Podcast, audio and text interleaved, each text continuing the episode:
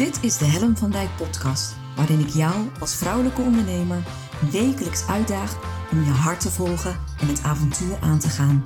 Gedreven door de wil om het verschil te maken. En ja, daar heb je moed en lef voor nodig. En dat is precies waarom ik jou wil voorzien van wekelijkse inspiratie. Omdat ik geloof dat het tijd wordt dat jij de talenten en kwaliteiten die al in jou aanwezig zijn, krachtig gaat manifesteren.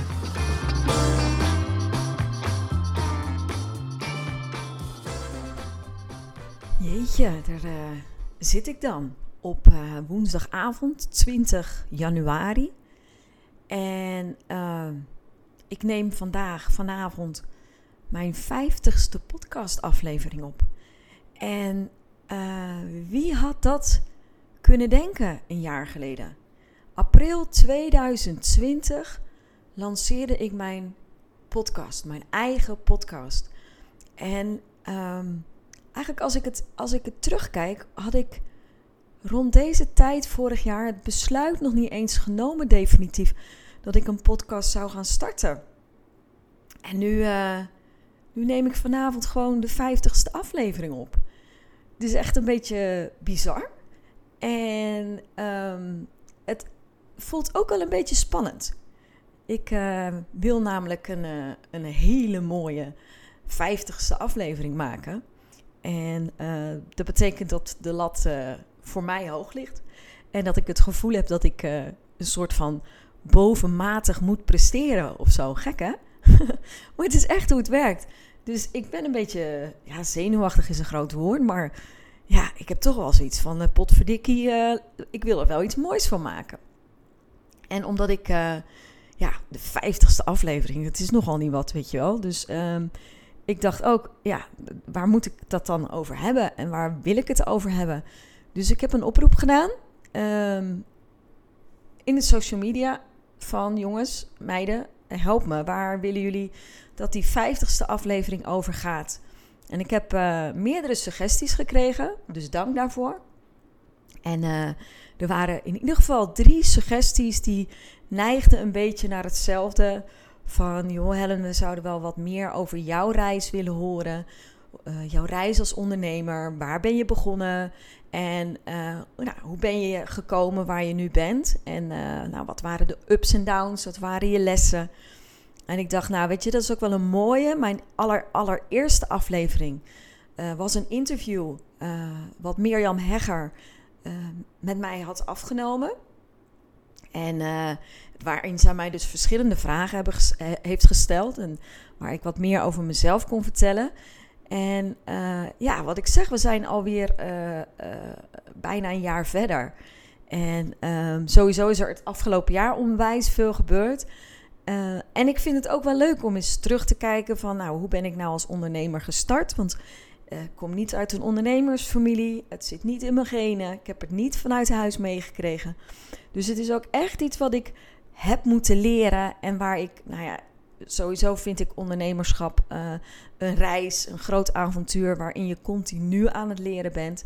Dat maakt het ook voor mij zo super interessant, omdat ik het idee heb dat ik altijd kan leren. Dus dat het eigenlijk nooit saai wordt. En op het moment dat ik voel dat het saai wordt, zoek ik de stretch weer op en ga ik op zoek naar een volgende uitdaging.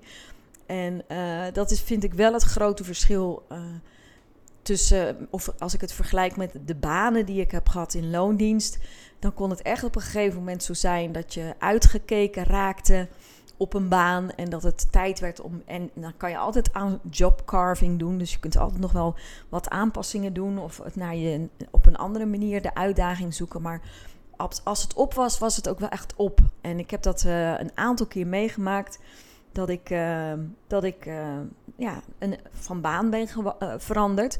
Omdat ik echt iets nieuws en echt iets anders wilde. En als ik dat dan vergelijk met de reis die ik als ondernemer heb gemaakt. Ja, weet je, dit, voor mij is het echt één groot avontuur tot nu toe. En ik zeg bewust tot nu toe, want ik ben nog lang niet klaar met, met ontwikkelen, de stretch opzoeken. En nou ja, weet je, eh, laat ik dit met jou afspreken. Uh, de vijftigste is een pas op de plaats. En uh, waar ik tot nu toe gekomen ben. Dus ik ga echt met je even helemaal terugblikken van vanaf het moment dat ik mezelf echt ondernemer ben gaan noemen tot aan nu. En, uh, en bij de honderdste ga ik het weer doen. Dan ga ik gewoon die vijftigste, dus deze aflevering terugluisteren. En, uh, en, zo kijk ik om de 50 afleveringen gewoon eens terug. En neem ik je mee in de stappen die ik heb gezet. Dus dat is, dat is een beetje het plan voor vandaag. En ik ben blij dat ik van start ben gegaan. Dan, dan is de kopper in ieder geval af. En nou, is, is, de, is de druk een beetje van de ketel. En ja, dat, dat begint eigenlijk als je zegt van vanaf wanneer ben je ondernemer. Dan, en je kijkt puur naar wat zegt de, de, de officials, dus de, de men ervan, is eigenlijk vanaf het moment dat je ingeschreven staat bij de Kamer van Koophandel. En als we dat terugrekenen, is dat nu vijf en een half jaar geleden. in juli eigenlijk zelfs al zes jaar geleden. Uh, nou, dus dat klopt, vijf en een half jaar geleden. En dat is eigenlijk het moment waarop ik me heb ingeschreven bij de Kamer van Koophandel. Omdat ik toen in de opleiding zat tot mindfulness trainer. Ik zou mindfulness trainingen gaan geven. En toen dacht ik, nou, als ik het dat doe, en dat typeert me ook wel een beetje. Als ik het dan doe, dan wil ik het ook goed doen. dus laat ik dan ook maar gelijk maar inschrijven bij de Kamer van Koophandel. Um, en laat ik dan ook maar een website bouwen. En weet je, zo, zo is het eigenlijk een beetje gaan rollen. En uh, dat klinkt nu als een hele logische en vanzelfsprekende stap. Maar dat ik, uh, Gimpie van Dijk, met alle respect, meisje uit de klei, altijd in loondienst, op een uh, doordeweekse dag in juli ehm, ineens voor het kantoor van de Kamer van Koophandel in Rotterdam stond. Op zich was dat al best wel een een ding. Uh, weet je, um, ik kan alleen maar zeggen dat het zich in de loop der tijd heeft ontwikkeld en dat het eigenlijk een logische stap was gezien uh, de mindfulness trainingen die ik aan het geven was. En ik wilde het professioneel aanpakken en ik wilde het wel serieus doen. En toen was de Kamer van Koophandel een logisch gevolg. Maar uh, voelde ik me daarmee ondernemer? No way, echt absoluut niet. Ik was gewoon een mindfulness trainer die trainingen wilde geven. En uh, nou, daar hoorde dan dat nou eenmaal bij. En, uh, en eigenlijk ben ik zo wel aan de gang gegaan. Ik heb veel trainingen gegeven. ik heb ook coaching gegeven vanuit mindfulness. En, en het duurde echt nog een hele poos voordat ik mezelf echt ondernemer ging voelen. En wat is dan voor mij het grote verschil geweest? Wat is voor mij het grote omslagpunt geweest? Is dat ik, uh, en dan moet ik even in de chronologie gaan tellen, want dat gaat dan ongemerkt zo snel. Um, ik denk dat ik nu 3,5 jaar geleden, misschien wel is het al 4,5 jaar geleden? Jeetje, ik heb mijn huiswerk wel goed gedaan, zeg. Ik denk 3,5 jaar geleden dat ik mijn baan op heb gezegd, mijn vaste baan in loondienst. En, um, en toen was ik nog steeds gewoon trainer-coach. Ik had een uh, mooie website, er ging een hoop tijd en energie in de website zitten. Uh, in het uh, maken van mooie werkboeken. Ik was vooral in mijn bedrijf bezig om het allemaal mooier te maken, flyers te drukken, te zorgen dat die trainingen en die groepen volkwamen. En op een gegeven moment kwam ik op een punt dat ik dacht: ja, en nu? Ik begon een beetje onrustig te worden. Ik vond het een beetje saai. En uh, ik had ook ondertussen wel door dat als je een grote groep mensen wil bereiken, dat er andere dingen nodig zijn dan gewoon een website, uh, wat Facebook posts en mond-op-mond uh, -mond reclame. En het intrigeerde mij steeds meer van hoe zit dat nou op het gebied van marketing? Wat komt daarbij kijken? Uh, wat zijn dan strategieën die je kunt toepassen? Uh, hoe ga ik dat aanpakken? En ik kan je in alle oprechtheid zeggen, daar had ik geen klont verstand van. Uh, en er was wel een nieuwsgierigheid. En ook een bewustzijn dat ik wel doorhad dat dat stukje erbij hoorde. dat ik daar totaal niet bekwaam in was. Uh, en ik wist ook dat ik dat niet uit boeken zou gaan leren, want dat is niet hoe ik leer. Ik ben een soort van autodidact, dus die gewoon gaandeweg dingen leert. En ik had ook wel door dat ik het niet allemaal uit mezelf kon halen. Uh, dat is eigenlijk het moment waarop ik bedacht: ik wil hulp, ik wil ondersteuning, uh, ik wil uh, mijn ondernemerschap. Want dat gevoel had ik wel. Ik wilde echt een, een business bouwen, ik wilde succesvol worden.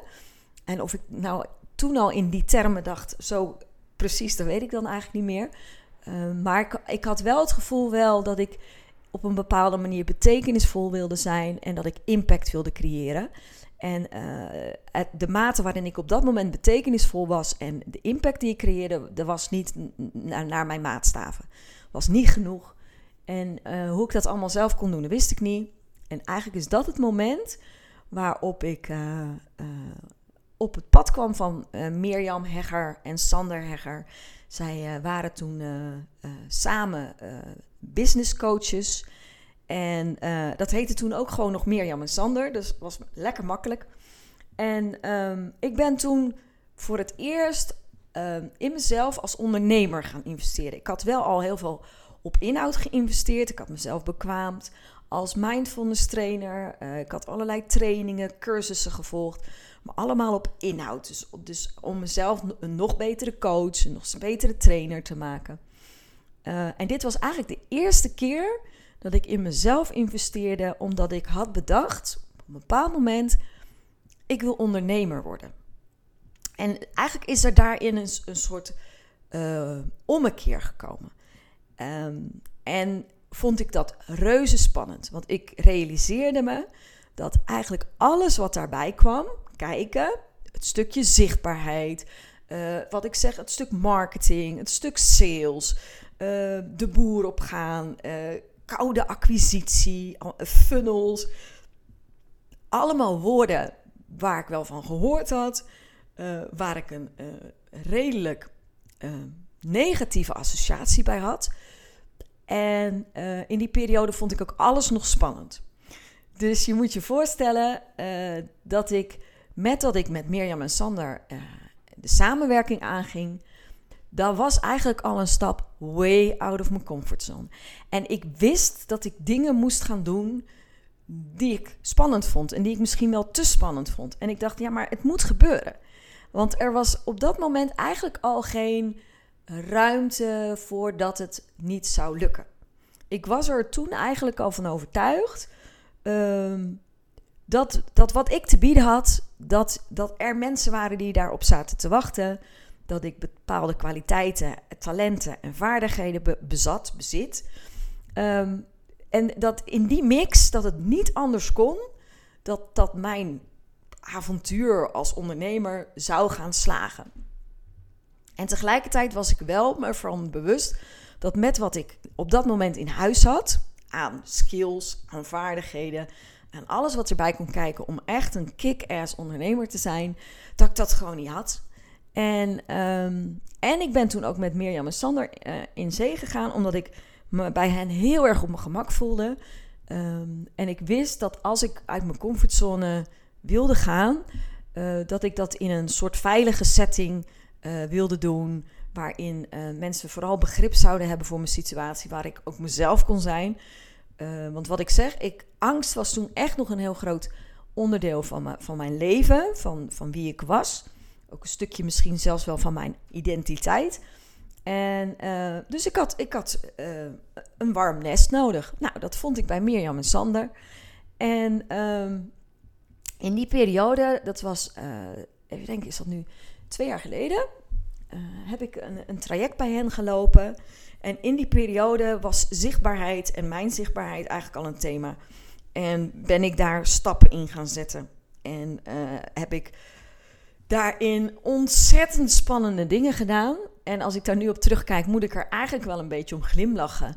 Dat ik denk, oh wauw, als je er weer over nadenkt van... Gossie Mickey, wat ben je dan van ver gekomen? Um, in die periode um, durfde ik nog geen selfies te maken. Uh, en die te plaatsen op Facebook of op nou, social media, laten we het even wat breder uh, stellen. Um, dus dat, dat deed ik gewoon niet. Uh, ik blogde toen nog niet op LinkedIn. Ik, um, ja, laat ik vooral zeggen wat ik wel deed. En dat was echt heel weinig. Ik uh, postte zeg maar vooral het aanbod wat ik had op het gebied van mindfulness. Uh, dus de bijeenkomsten, de nieuwe trainingen die starten, de, de mindful momenten die ik organiseerde. En af en toe een quote van, van iemand anders. Dat is wat ik op dat moment durfde. En al het andere niet. Dat, dat was gewoon te spannend. en um, wat, wat zijn nou de grootste lessen van die periode bij Mirjam en Sander? Sowieso het bewustzijn dat er meer nodig was dan dat ik op dat moment deed. En het is dus ook een hele bewuste stap geweest. En als ik terugdenk, denk ik, was ik nu toen al bezig met heel bewust buiten mijn comfortzone gaan. Heel bewust de stretch opzoeken. Echt tot misselijkmakend toe. Um, mijn, mijn allergrootste stap was toen uh, ik werd uh, gebeld door uh, For You Magazine. En uh, zij hadden mijn website gezien en zij dachten van... Goh, interessant. Um, zou je niet met een artikel en reclame voor je business... in, dat, in ons tijdschrift wilde, willen? En ik was ontzettend vereerd. Ik, ik wist toen nog niet dat het gewoon een commercieel tijdschrift was... waar je gewoon ook je, je ruimte moest kopen...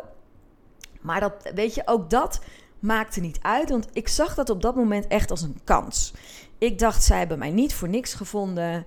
En niet in de zin van dat ik nou zo'n kick-ass website had of dat ik zo fantastisch was, maar meer dat ik dacht van, uh, this is meant to be. Ik krijg deze kans, want zo zag ik het ook, in de periode dat ik in traject zit met Mirjam en Sander. Dus die kunnen mij het hele stuk begeleiden in, in dit avontuur. En, um, en ik had zoiets van, ik wil dit doen. Weet je, ik, ik zoek die zichtbaarheid. En als ik dan ga, dan ga ik ook all the way. Dus ik heb, um, ik moest daarvoor investeren. Dat, dat, was ik, dat, dat was ik ook nog totaal niet gewend. Dus ik moest investeren in, uh, in, die, uh, in dat tijdschrift. En, en er stond een strakke deadline op. Dus wat er gebeurde was dat ik in, um, in een periode van, nou pak een beet, anderhalve week moest ik een artikel schrijven. En ze hadden gezegd van, wij kunnen wel een artikel schrijven. En ik had zoiets van, what the fuck? Jullie een artikel van mij over mij schrijven. Ik kan zelf schrijven. Dus dat had ik al naar mezelf toegetrokken. Uh, ik had gezegd, joh, ik vind het helemaal prima. Ik wil dat doen voor dat bedrag. Maar dan schrijf ik zelf mijn artikel. En, uh, en er moest een foto bij, maar daar kom ik straks bij.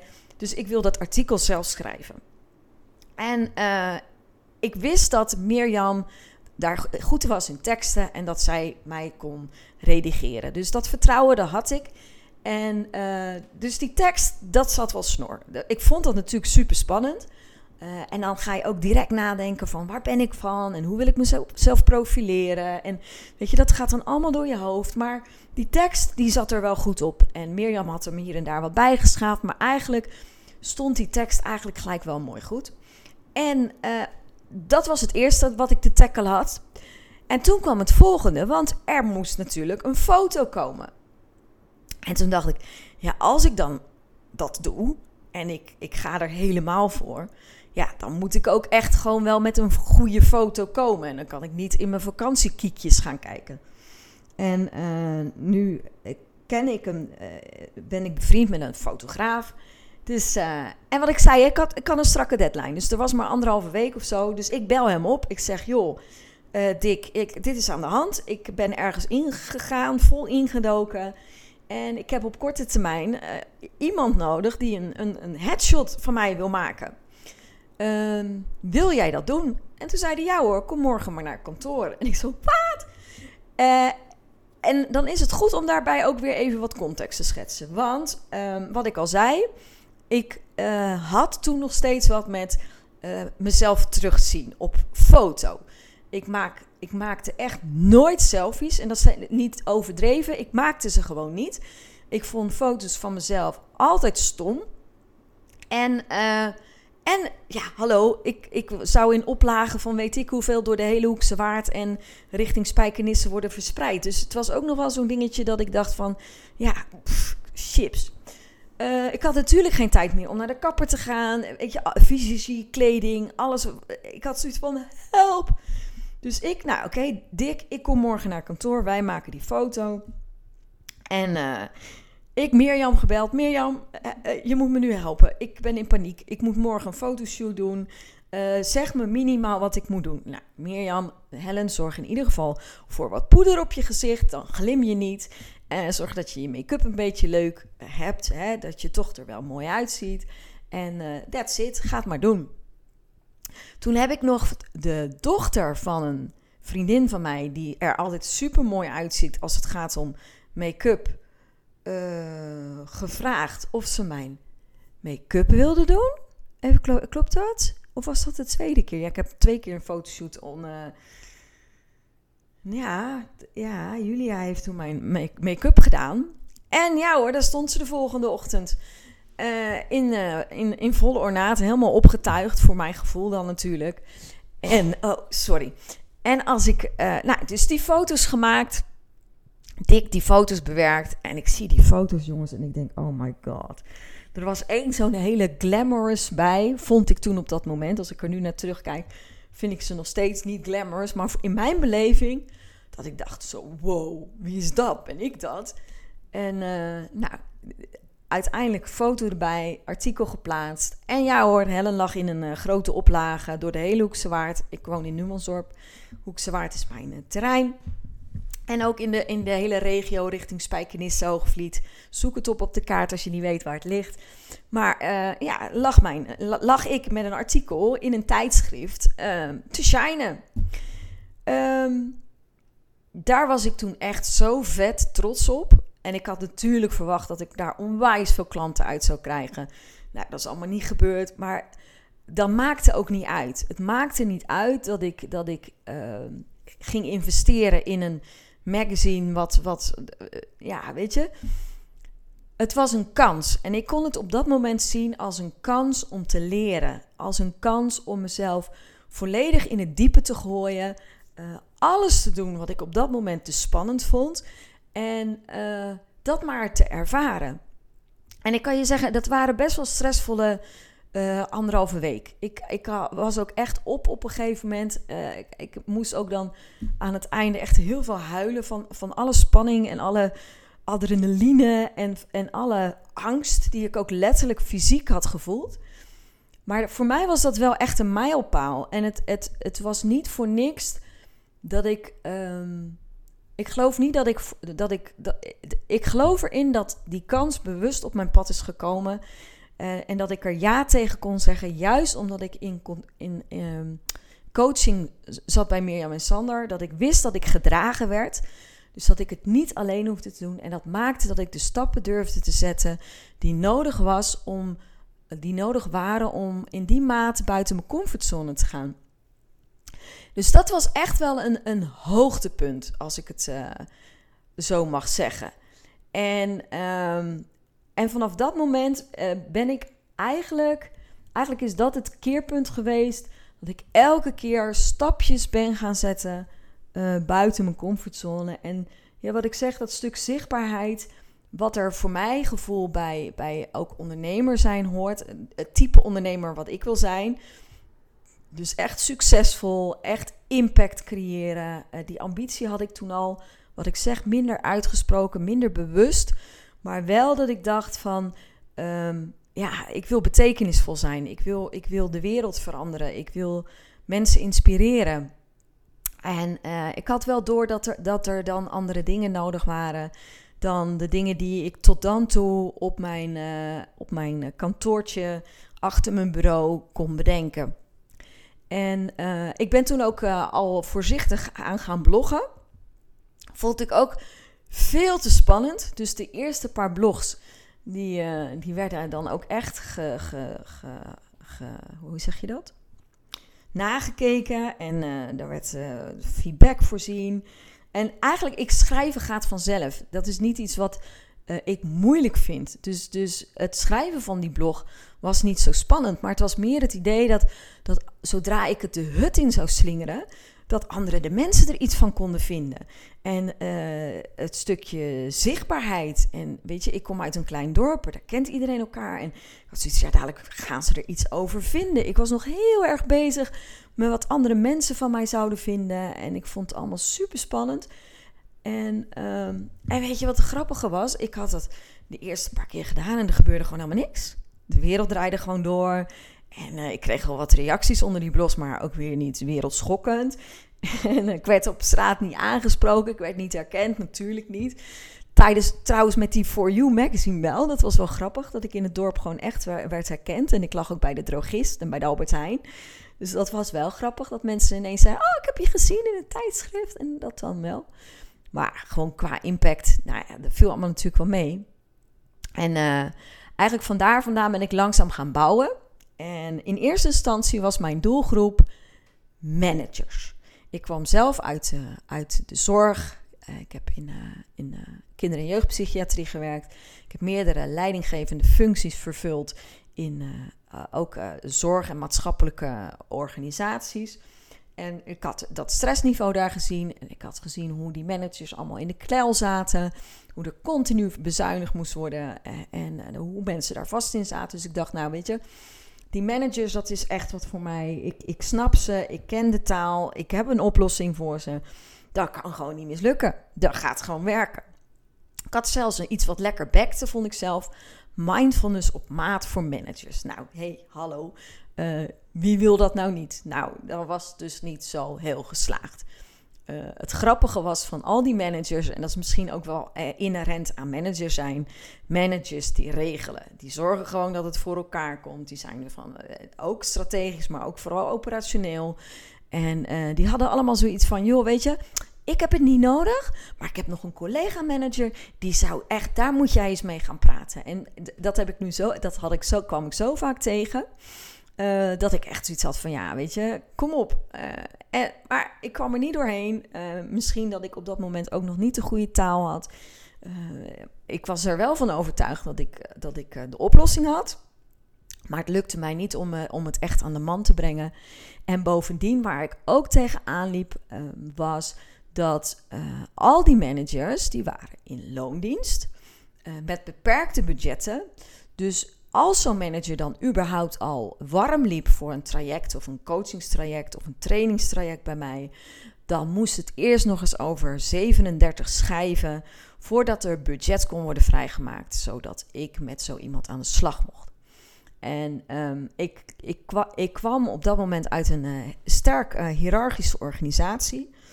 Um, waar, uh, waar ik gewend was om alles over schijven te doen waar er heel veel uh, vertraging in, proces, in het proces zat. En daar was ik eigenlijk zo klaar mee. En ik was ook. Ik, het, het resoneerde niet. Het, het werkte niet van mij naar hen toe. En op een gegeven moment werkte het ook de andere kant niet meer op. En ik dacht, weet je, die mindfulness op maat voor managers.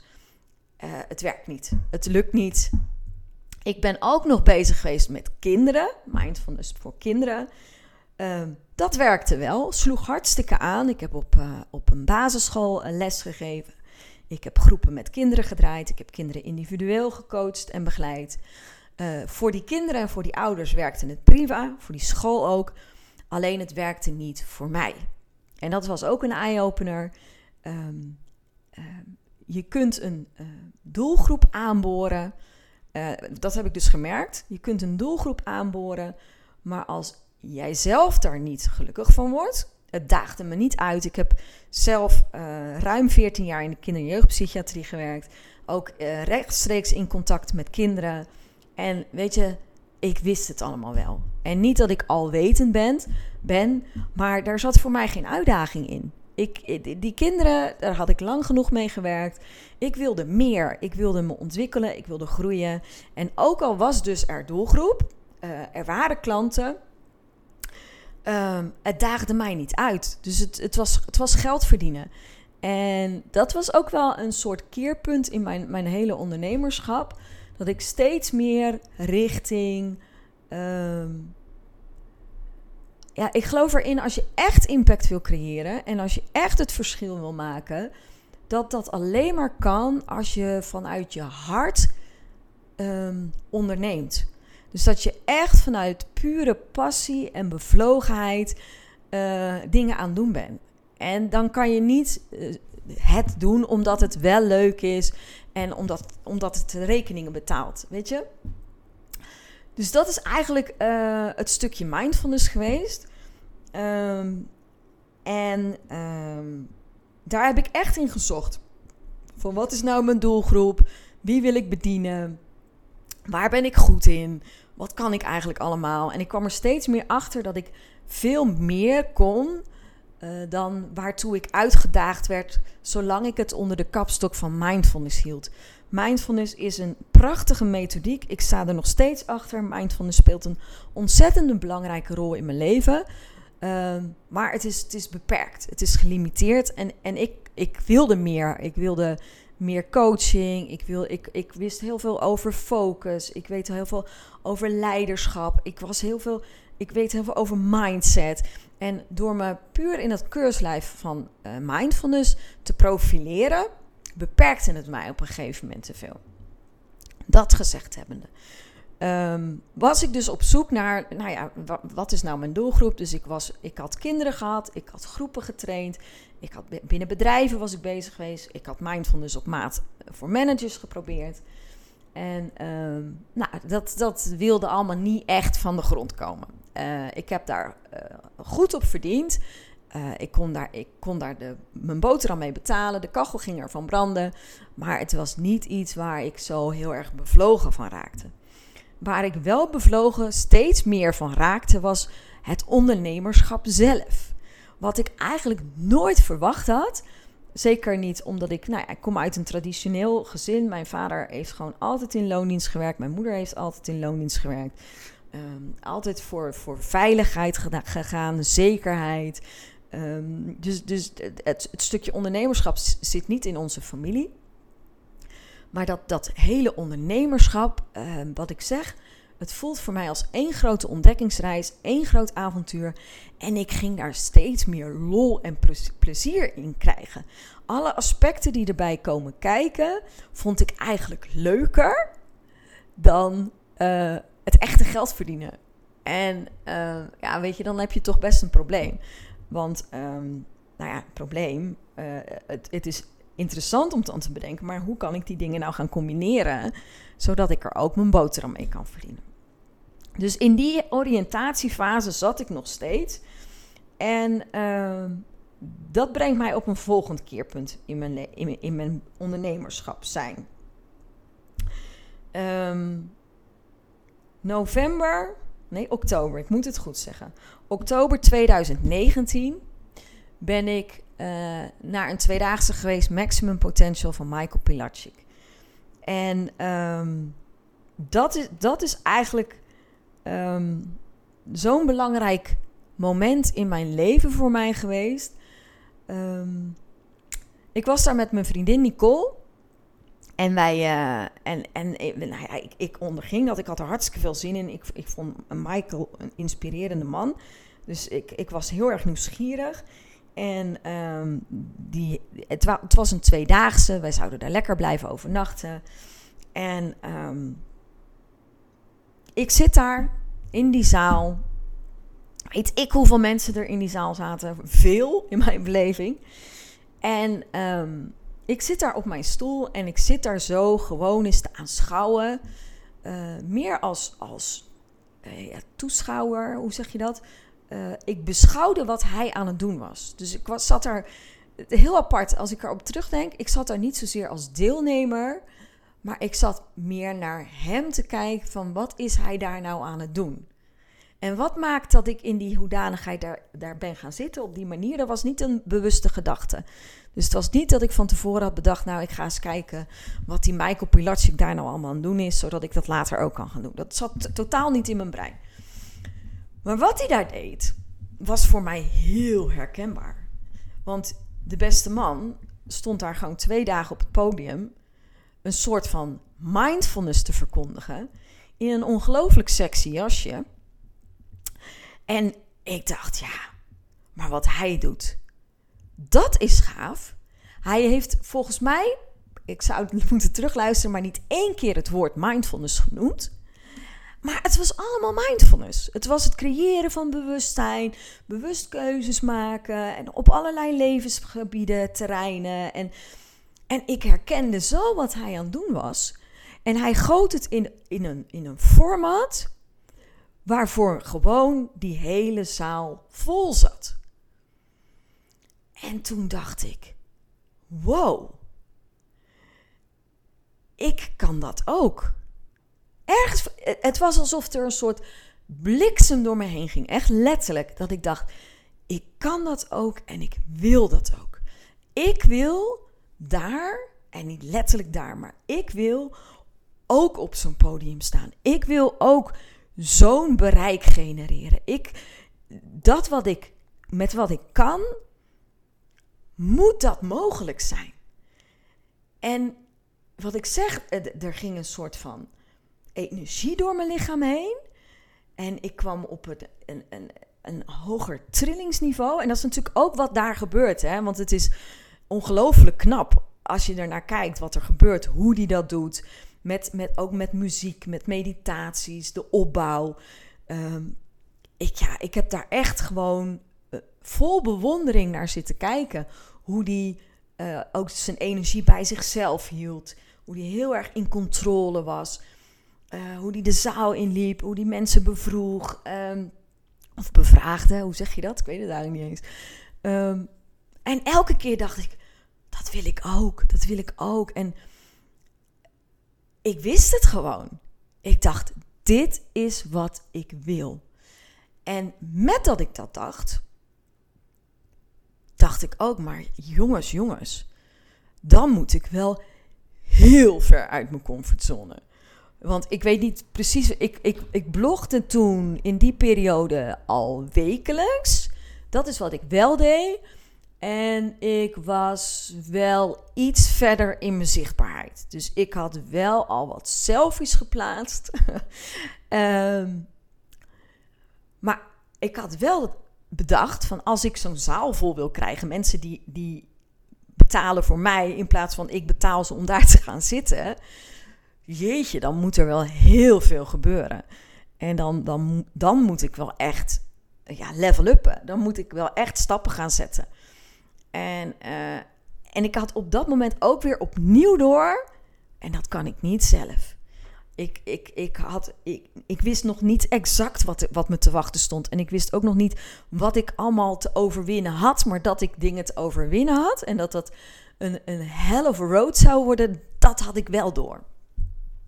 En uh, dus, dus tegen de tijd dat die twee dagen voorbij was, was ik ervan overtuigd: dit is wat ik te doen heb. Dit is, hier wil ik voor gaan en hier wil ik alles voor in het werk stellen om dat te bereiken.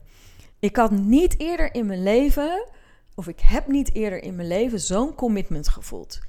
En uh, ik merk nu dat ik het, als ik het vertel, word ik ook echt emotioneel. um, op dat moment heb ik me eraan gecommitteerd. Heb ik bedacht, dit is wat ik te doen heb. En um, het was zelfs zo aan het einde, want er komen dan signeersessies en de zaal is leeg.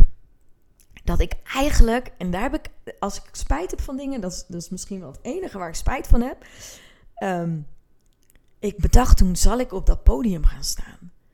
Zal ik het doen? Zal ik, zal ik ook echt naar binnen gaan? Had gekund, hè? Zal ik daar echt gaan staan om al te voelen hoe het is om op dat podium te staan? En ik heb het niet gedaan.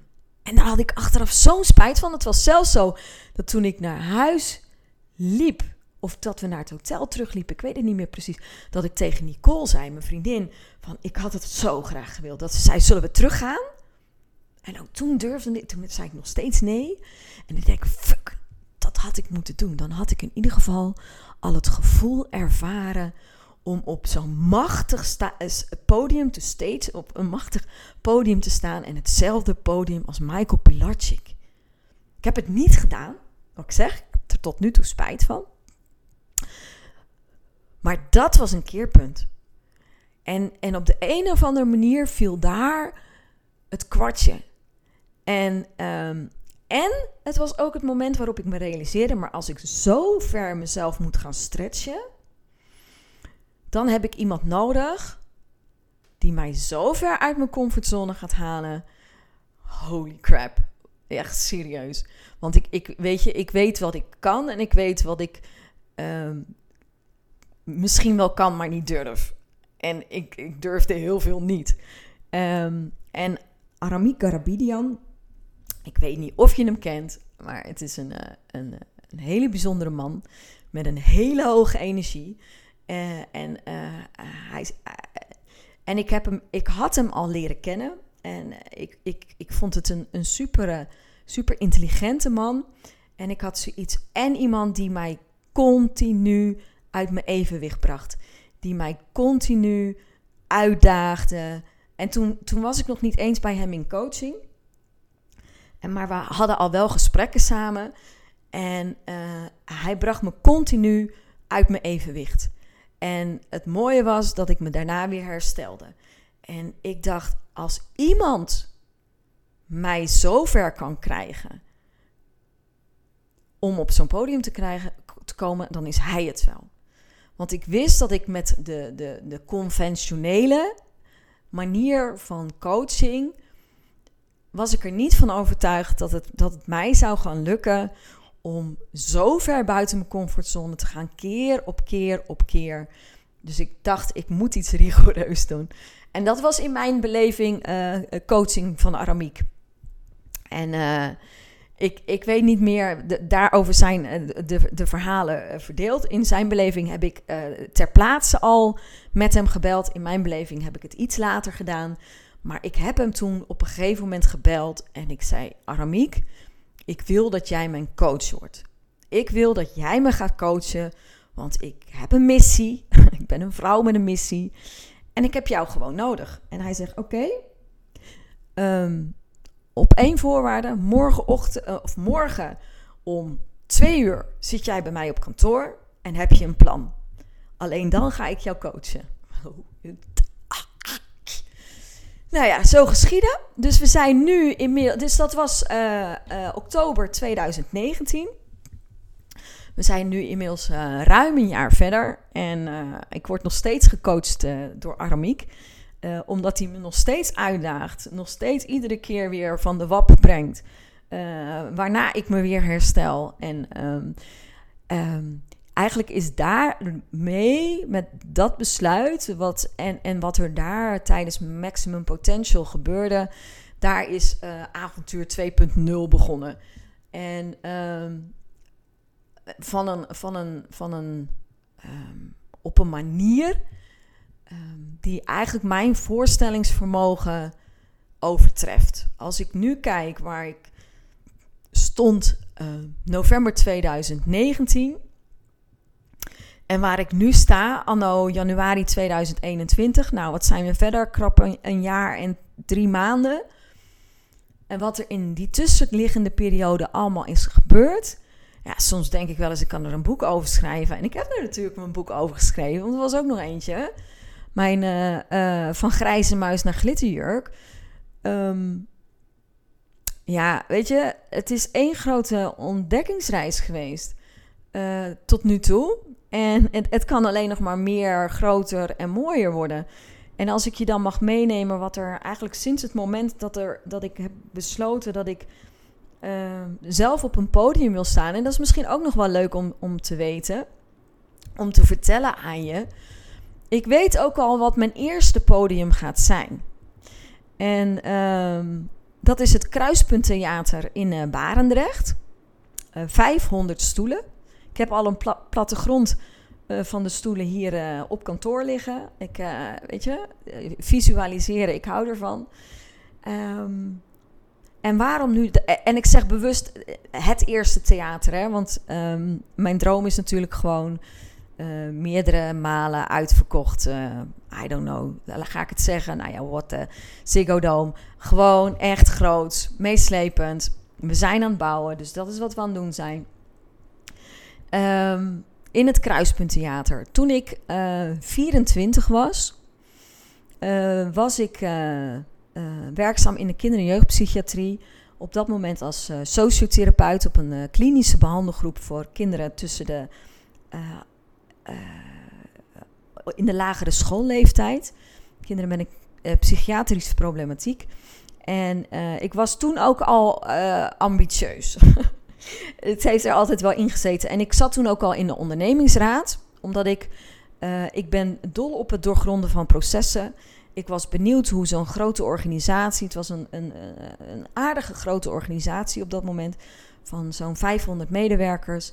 Ik was benieuwd hoe een organisatie werkt. Ik wilde dat van binnen en van buiten en van boven en van onder leren kennen. Ik wilde weten hoe besluitvorming tot stand kwam. Ik wilde weten hoe, hoe verhoudingen lagen. Ik wilde alles weten. Dus ik dacht, ik ga een ondernemingsraad. Dan ga ik een zicht krijgen op, dat, uh, op, dat, uh, op die bedrijfsvoering. En um, ik weet nog goed, er was toen een nieuwjaarsreceptie. En uh, op die nieuwjaarsreceptie zou de voorzitter van de ondernemingsraad zou speechen. En um, een week voor die, uh, voor die nieuwjaarsreceptie gaf de voorzitter aan: Ja, ik ga het toch niet doen. Ik vind het uh, te ingewikkeld, ik vind het te spannend en ik wil het niet doen. Waarop de secretaris zei: Dan doe ik het wel. Dus de secretaris zou speechen, nieuwjaarsreceptie, er zouden 350 medewerkers zitten.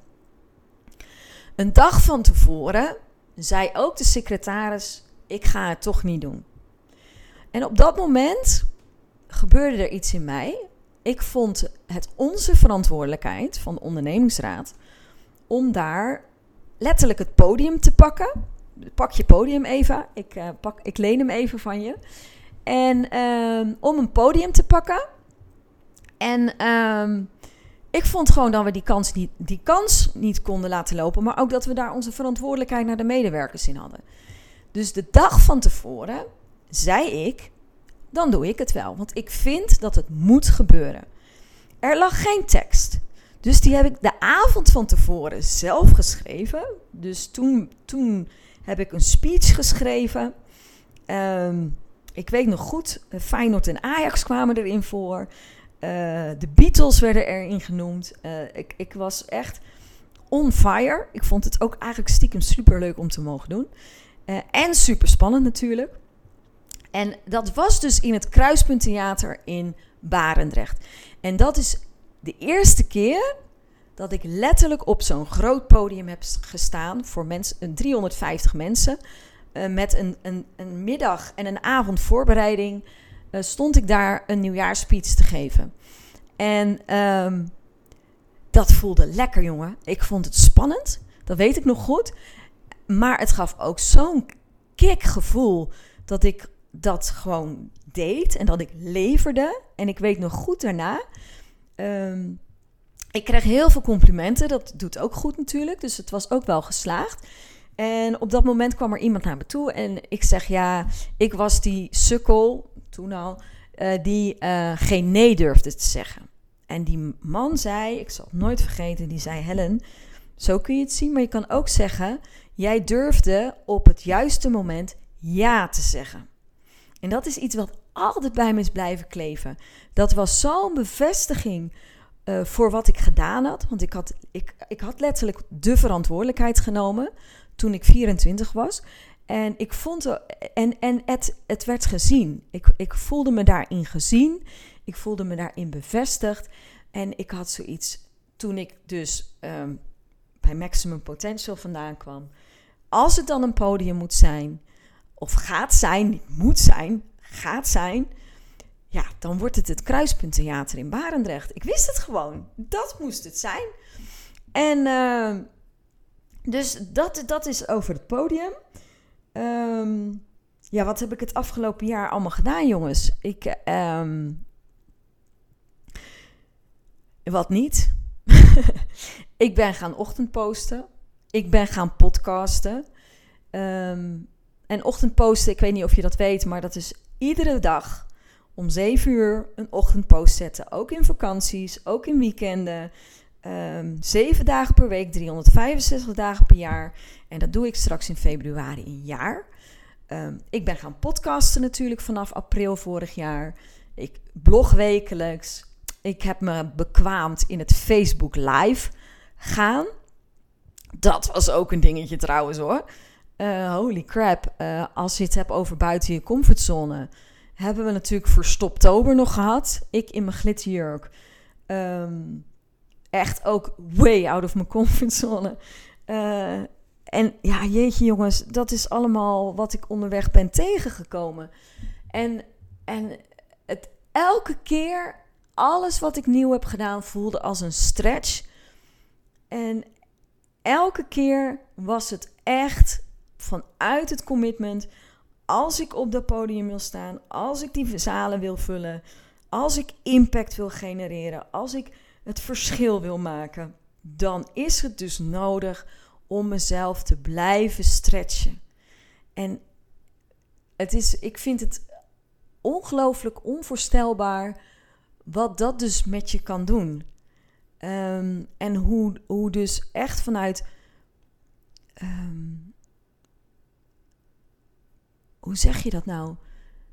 Het, het, het is echt zo'n overtuiging dat ik in die zin niet te stoppen ben of zo. Ik laat me, weet je, natuurlijk zit ik er af en toe doorheen. En natuurlijk uh, moet ik af en toe huilen van dat ik denk, oh mijn god. En mensen vragen het ook. Als, soms dan geef ik aan, ik zit er doorheen.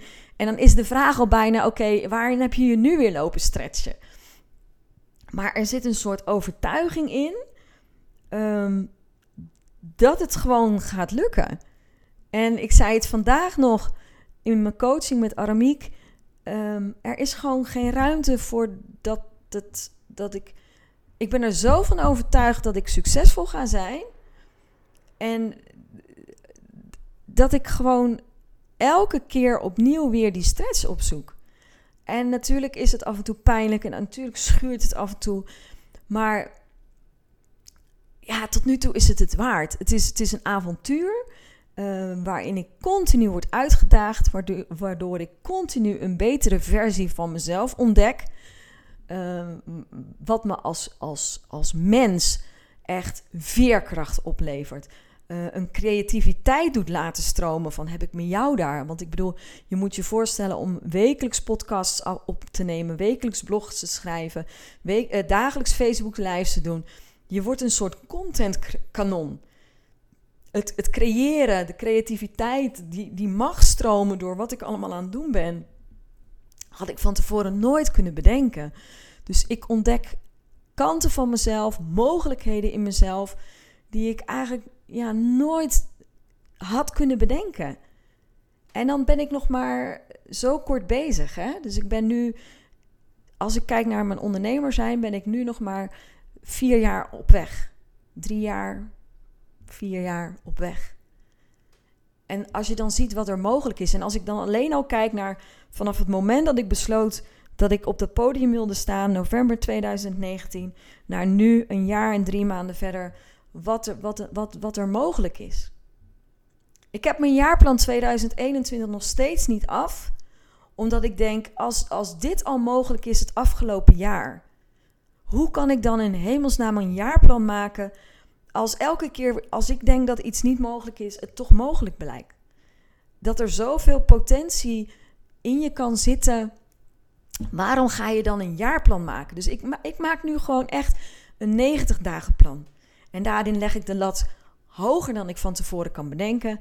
En ga ik er vol in en ga ik aan. Um, ja, dat is een beetje mijn reis als ondernemer. En, en wat ik daarin nog wil uh, wat ik nog meer wil vertellen is, ik begon in mijn begin van het verhaal van als ondernemer dat angst een heel belangrijk thema speelde in mijn leven. En ik ben van aanleg, van nature, ehm, redelijk angstig. Althans, ja, dat, zo mag ik het ook niet meer zeggen van mezelf. Angst was een groot onderdeel van mijn leven. En ehm, door te gaan experimenteren, door elke keer die stretch op te zoeken, door buiten mijn comfortzone te gaan en elke keer op te merken: maar jij kan dit, Helen. Uh, daarin mijn eigen veerkracht te voelen. Ook op een moment dat ik dacht: oh, nu vliegt het me aan, nu kan ik echt niet meer verder. Dat ik toch verder kon en dat ik toch kon leveren. Um, dat heeft zoveel met mij gedaan dat ik ongemerkt dat de emotie angst steeds meer naar de achtergrond is geraakt. En dat ik eigenlijk nu op dit moment niet meer kan zeggen dat ik een angstig mens ben. Angst is nog steeds wel een onderdeel. Net zo denk ik dat dat bij iedereen wel is. Maar ik heb er. Um, vaardigheden, eigenschappen, hang me niet op aan het woord.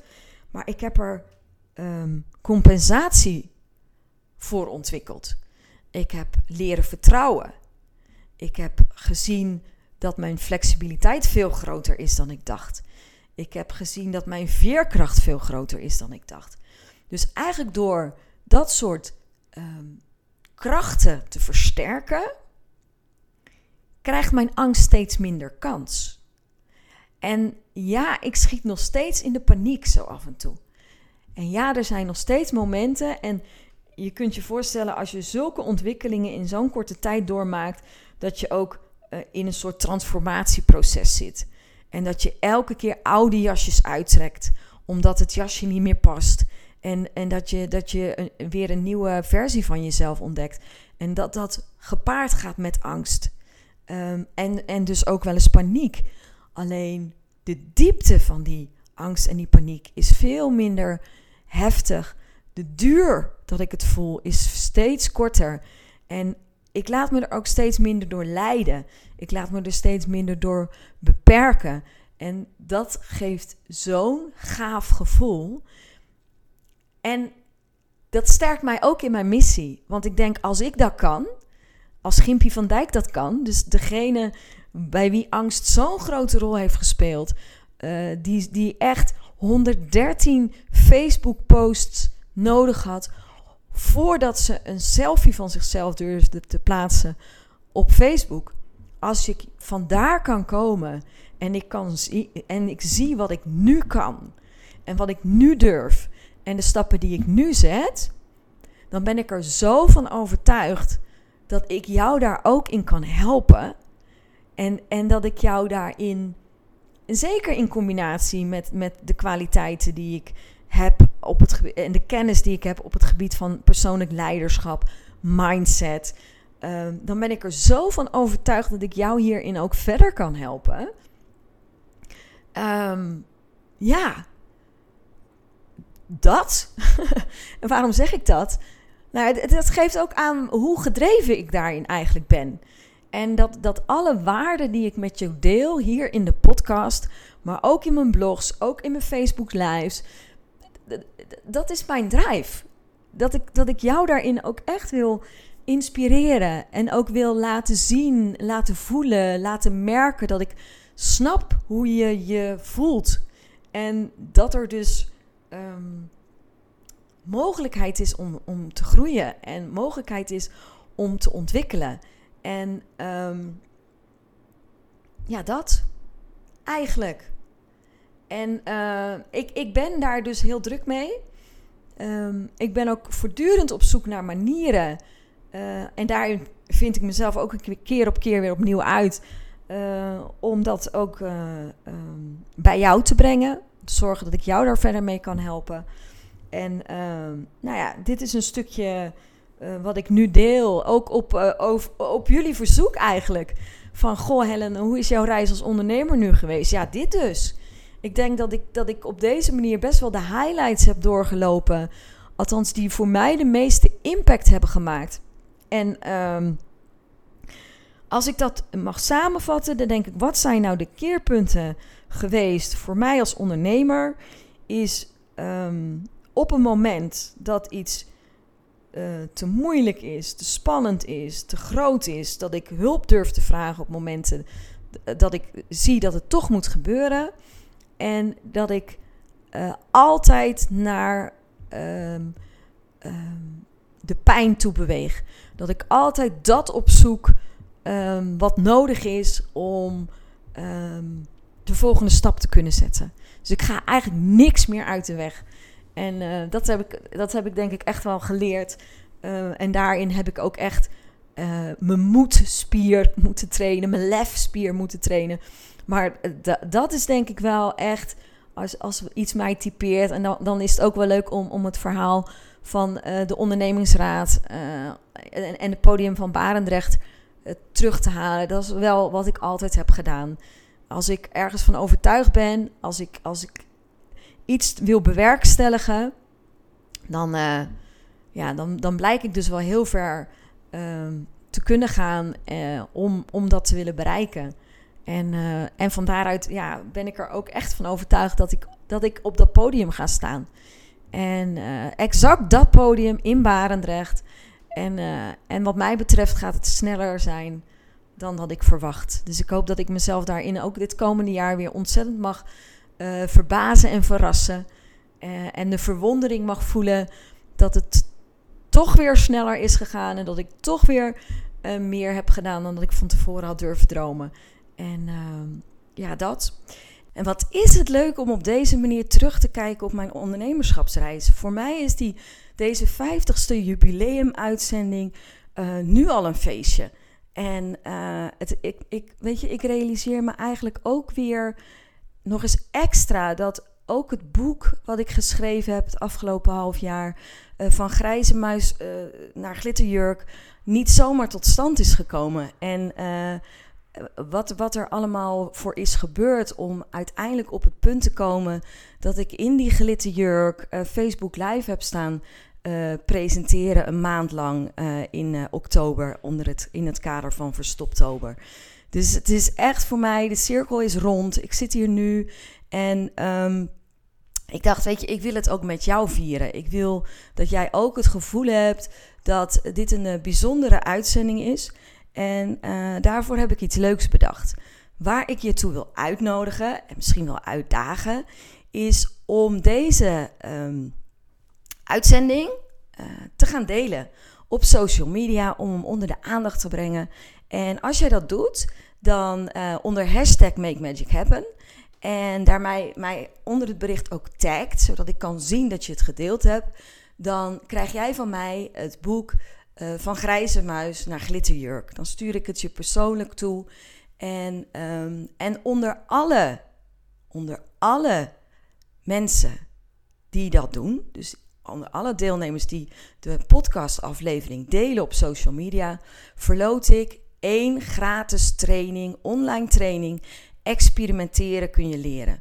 En uh, het is een training. Ik vind hem super gaaf. Hij daagt je uit om uit je comfortzone te gaan. Hij daagt je uit om stappen te zetten. En ik laat je precies zien hoe je dat kunt doen. Het is een training uh, ter waarde van 497 euro. Dus het, het, is een mooie, het is een mooi cadeau wat ik heb weg te geven, wat je kunt winnen. Dus ga alsjeblieft de, uh, deze podcast delen. En, en als jij het e-book van grijze muis naar glitterjurk download, dan heb ik nog een speciale bonus voor jou. Een extra verrassing um, die je ziet op het moment dat je het ook daadwerkelijk um, tot je gaat nemen. Nou, ik uh, dank je heel erg voor luisteren. Uh, vergeet niet deze aflevering te downloaden. Hashtag Make Magic Happen. Tag mij, Helen van Dijk. En uh, laten we er met elkaar een mooi feestje van maken. Ik dank je heel erg voor het luisteren. Ben benieuwd wat je van deze reis vindt. Dus laat het me ook gerust even weten op info.helenvandijk.com. Maar ga vooral de, de podcast delen. En maak kans op die super gave training ter waarde van 497 euro. Dankjewel. Superleuk dat je weer luisterde naar mijn podcast. Dankjewel. Nog even kort vier belangrijke dingen. Ben je geïnspireerd door deze podcast? Dan zou ik het heel leuk vinden als je mij laat weten wat je belangrijkste inzicht is. Of als je een vraag hebt, dan hoor ik het ook heel graag. Je kunt me bereiken via info.hellenvandijk.com Wil je meer inspiratie? Zoek me dan even op op LinkedIn via mijn naam Helen van Dijk met een lange ei. Elke week lees je daar een nieuwe blog over vrouwelijk leiderschap, lef en het verschil maken. Leuk om daar te connecten. Het is mijn missie met deze podcast om jou te inspireren om met meer lef en je hart het verschil te maken in je onderneming. Het zou natuurlijk super zijn om nog veel meer vrouwelijke ondernemers te inspireren om het verschil te maken. En wil je me daarbij helpen? Dat zou mooi zijn. Geef me dan een review via de podcast-app waarmee je deze podcast luistert. Bijvoorbeeld iTunes, Spotify of Podcast Addict. Ga in de app naar het tapje Reviews en laat je recensie achter. Dankjewel. Ten vierde, wil je voortaan alle podcastafleveringen overzichtelijk onder elkaar? Abonneer je dan op deze podcast. Klik in je podcast-app op de button subscribe of abonneren. Elke keer als er een nieuwe podcastaflevering verschijnt, staat deze automatisch in je podcast-app. Tot slot vind ik het superleuk om jou te leren kennen of je te helpen als je een vraag hebt. Stuur je vraag of opmerking naar info@hellenvandijk.com of stuur me een persoonlijk berichtje via LinkedIn. Tot de volgende podcastaflevering. Doeg!